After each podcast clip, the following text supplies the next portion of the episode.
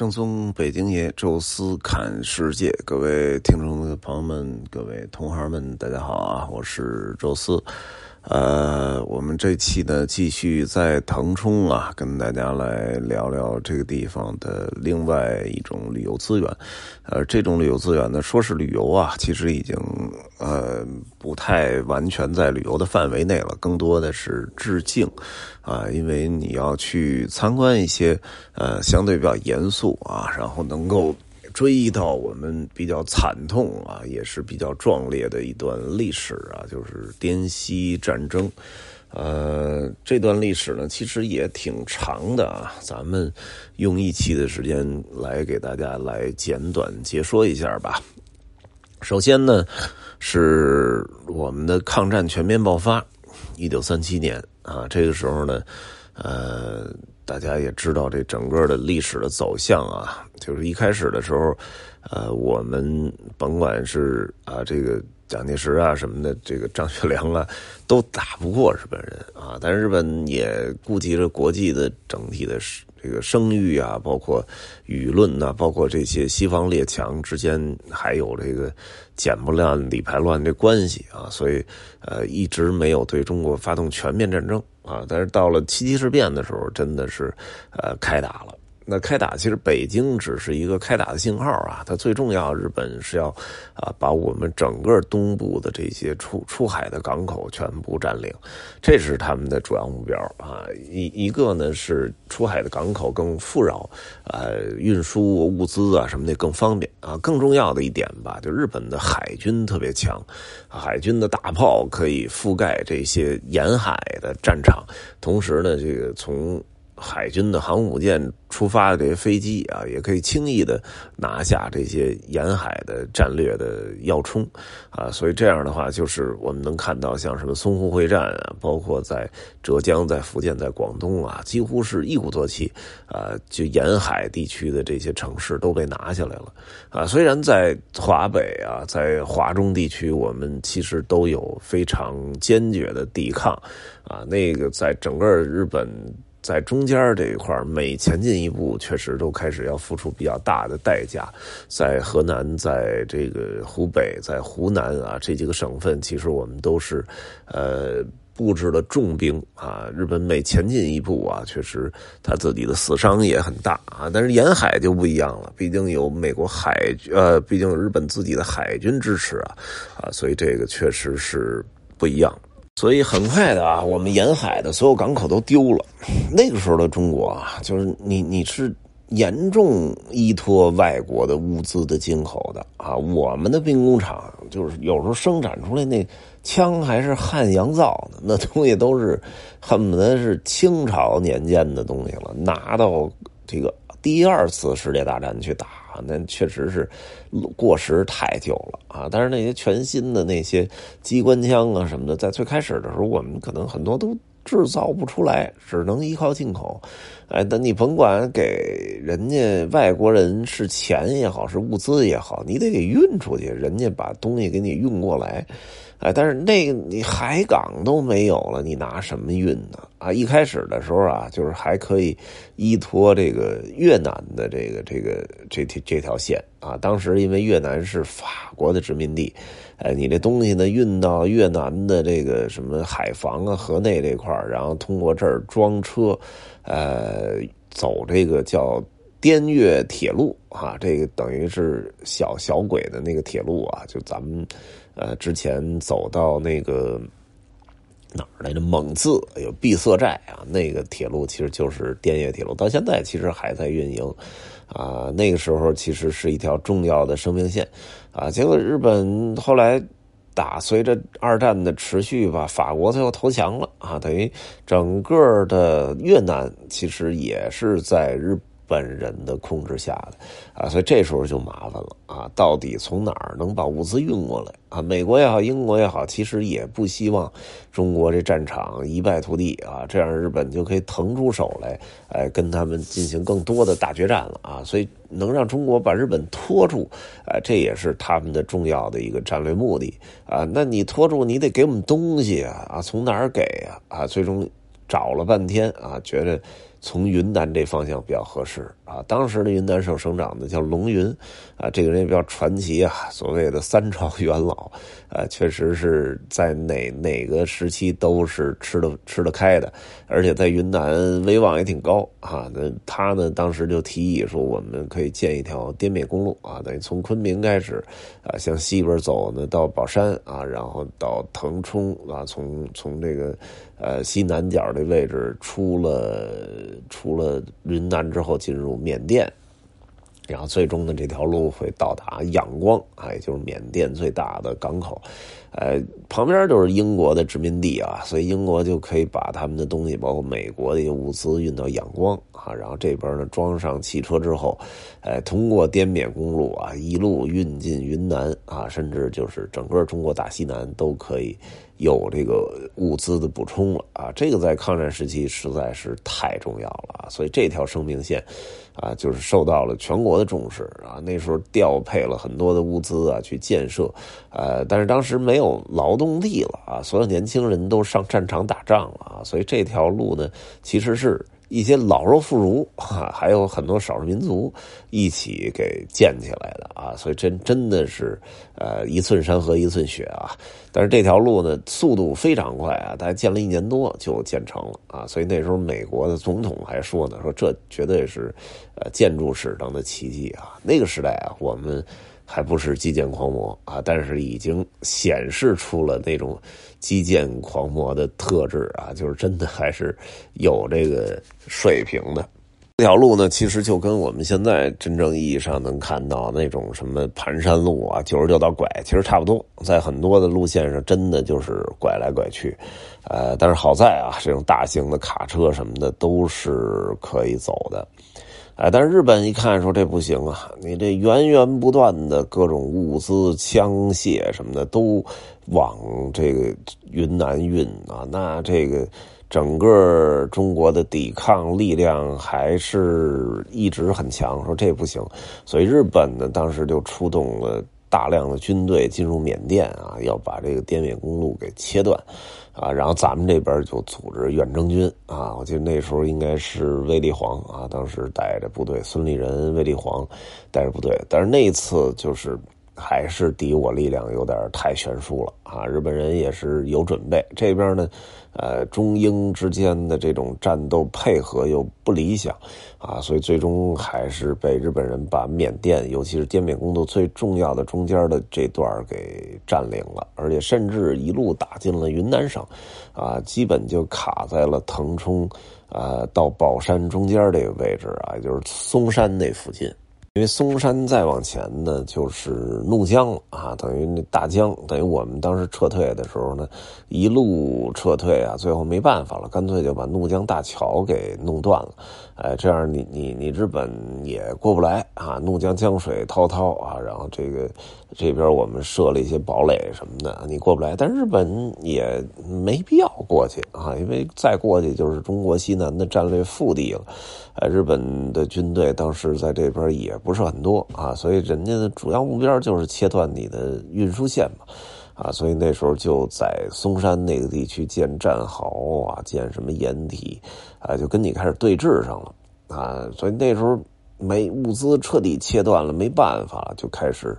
呃，走这个驼峰航线啊，从印度啊一路就是都过这个高山，什么横断山脉，各种大雪山，啊，然后把很多的物资给空投到这个，呃，我们的国统区。啊，那个驼峰航线那真是就大量的飞行员都在那种极端的天气地理条件下，啊，有的是坠机了，有的受了大量的损伤什么的啊，这个其实也是一段可歌可泣的历史，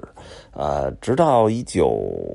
应该是四四年吧，一九四三年我们又准备啊，说还是要打通这条补给线。哎，所以当时呢，呃，一方面在云南这边接军队啊，然后另外一方面就是我们的远征军还有一批撤到了英英国的殖民地啊，就印度那区，哎，从那边也开始集结啊，两边呢要呃夹击啊，打通这条生命线啊，所以当时第一次。第一场最重要的战役啊，就是松山战役啊，这大家可能都听说过啊。那其实就在腾冲和宝山之间的那怒江江边啊，有那么一个小山头叫松山。啊，但是真的是不好打，因为日本人在那儿经营的时间很长啊，挖的各种什么地堡、掩体啊，什么这种单兵的什么作战的掩体啊，包括什么这个整个军事的物资的运输什么的都非常的好啊，所以。打这个松山战役啊，从一开始的炮战到后来的白刃战啊，去确实是打得非常的凶。好在那个时候啊，其实日本整个太平洋战争已经全面进入一个劣势啊，所以他从各地调兵啊，在守护松山的这个这个士兵，其实后来有大批的。这个连队也被调走了啊，所以本身他的兵力是处于严重不足的啊，所以最终我们还是牺牲了几千人的代价下拿下了松山，然后就此一路向西打了过去啊，这也就是所谓咱们说的滇西战争啊，最终呢是在缅甸啊两边的军队胜利会师，把这条补给线又给彻底打通了。所以呢，来到腾冲啊，其实主要是看两个点啊。一个点呢，就是在腾冲市区的叫滇西抗战纪念馆，同时也是国殇墓园啊。这里面埋葬的大量的这个这个英雄啊，其实都是呃第二次了啊。就是第一次，因为我们打输了嘛，所以很多的战士牺牲在了战场，也没有办法转移。啊，但是第二次，因为我们是胜利了啊，所以就是很多的战士，其实呃遗体啊什么的，我们最终都在腾冲找了这么一个地儿，呃，一个不太高的小小土坡啊，最终在顶上建了一个纪念碑，然后把很多的呃士兵啊都埋葬在围绕在这个纪念碑呃这个四面八方，而且以一种军事队列的形式啊，看起来非常的壮观。啊，但是也让人感觉非常的这个呃，怎么说呢？扼腕吧，因为确实这些都是为国牺牲的呃战争英雄，而且呢，呃，能看到很多的士官啊，甚至最高军衔到少将啊，也是在战争中牺牲了啊，所以你你其实也能想象到这个战争的惨烈程度吧。啊，然后那个整个那个墓墓园里面其实是有，呃，将军的墓碑，还有一些呃外国的志愿军飞虎队这些人的墓碑，还有一个倭冢啊，放在了一个不起眼的位置啊，据说是当时的这个呃也是日本的一个军官啊，然后直接就弄了那么一个。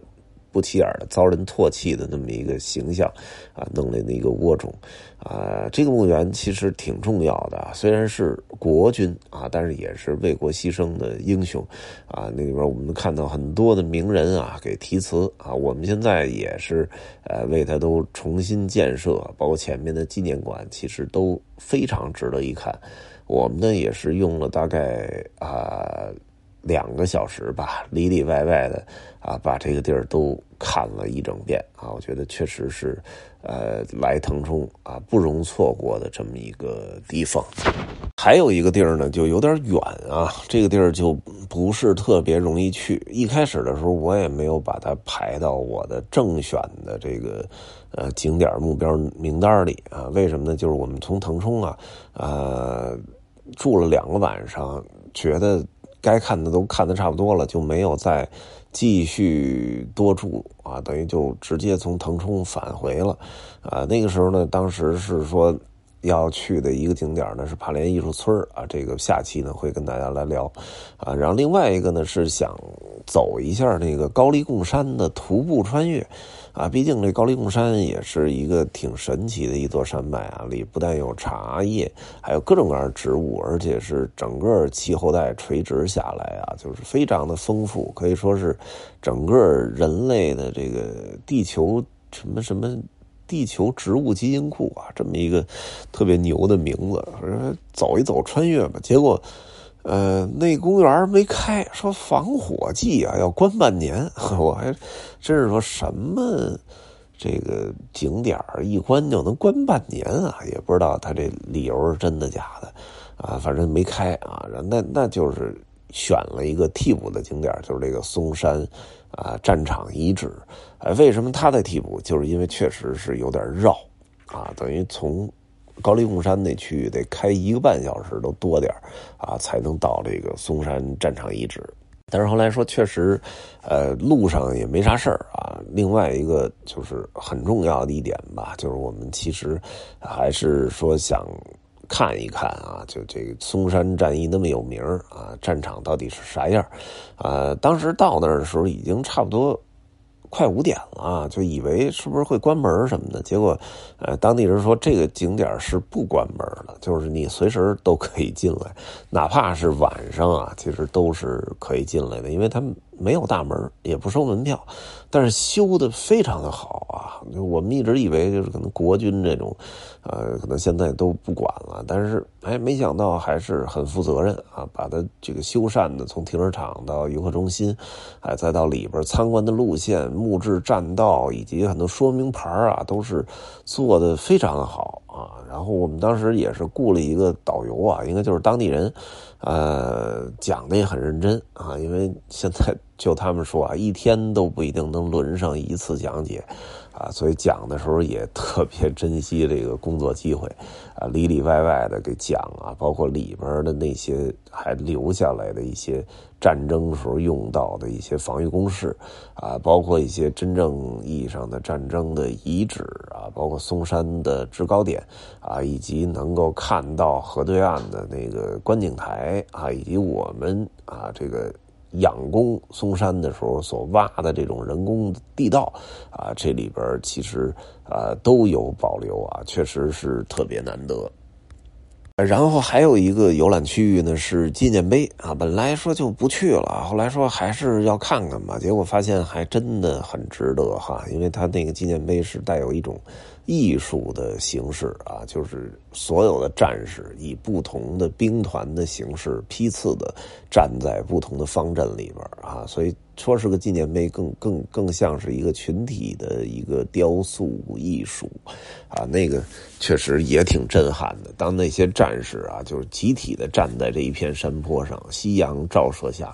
啊，那个那种沧桑的感觉啊，确实是挺挺挺震撼的。呃，而且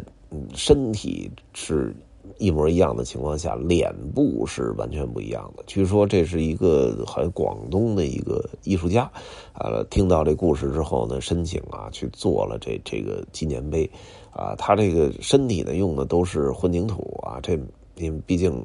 整个数量比较大，也是成本原因啊，但是嗯嗯每一个。脸部其实都是找的当时的那个小战士那些照片一个一个给给复刻上去的啊，所以他们的面孔是完全不一样的啊。当然还有一些老兵的阵容、骑兵的阵容啊，以及旁边还有专门的这个呃这个远征军啊，也就是啊这个这这个这叫什么呀？陈纳德啊，飞虎队啊，包括什么孙立人啊，他们的雕像也都在里边。所以这个点呢，其实大家如果对啊战争啊这段战争历史有兴趣的，其实呃这两个景点是一定不能错过的啊。我们这团里的于师傅好像对这个就特别的感兴趣啊。据他说啊，这个我的团长我的团这部电视剧呢，他已经看了二十多遍了。这这我真。不敢想象啊，因为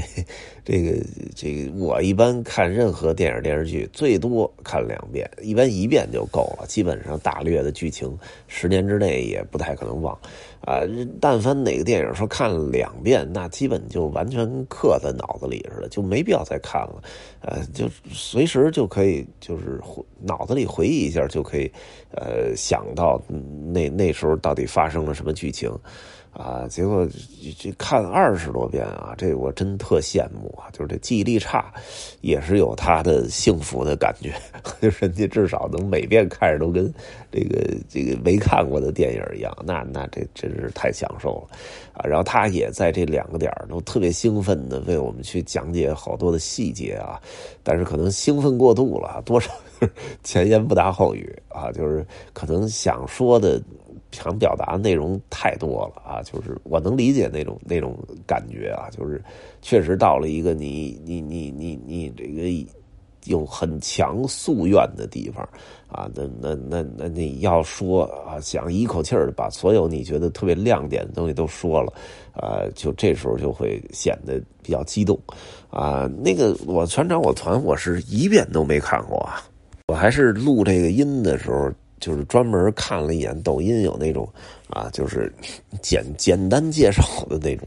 版本啊，大概几分钟把这这个电视剧大概内容说了一下，应该是一帮这个国民党的这个这国军的这个溃兵啊，跑到了其实应该那拍摄一地儿就是那个和顺古镇啊，在那儿其实就是生活啊，这更多的是在这帮溃兵在那儿生活的那种众生相。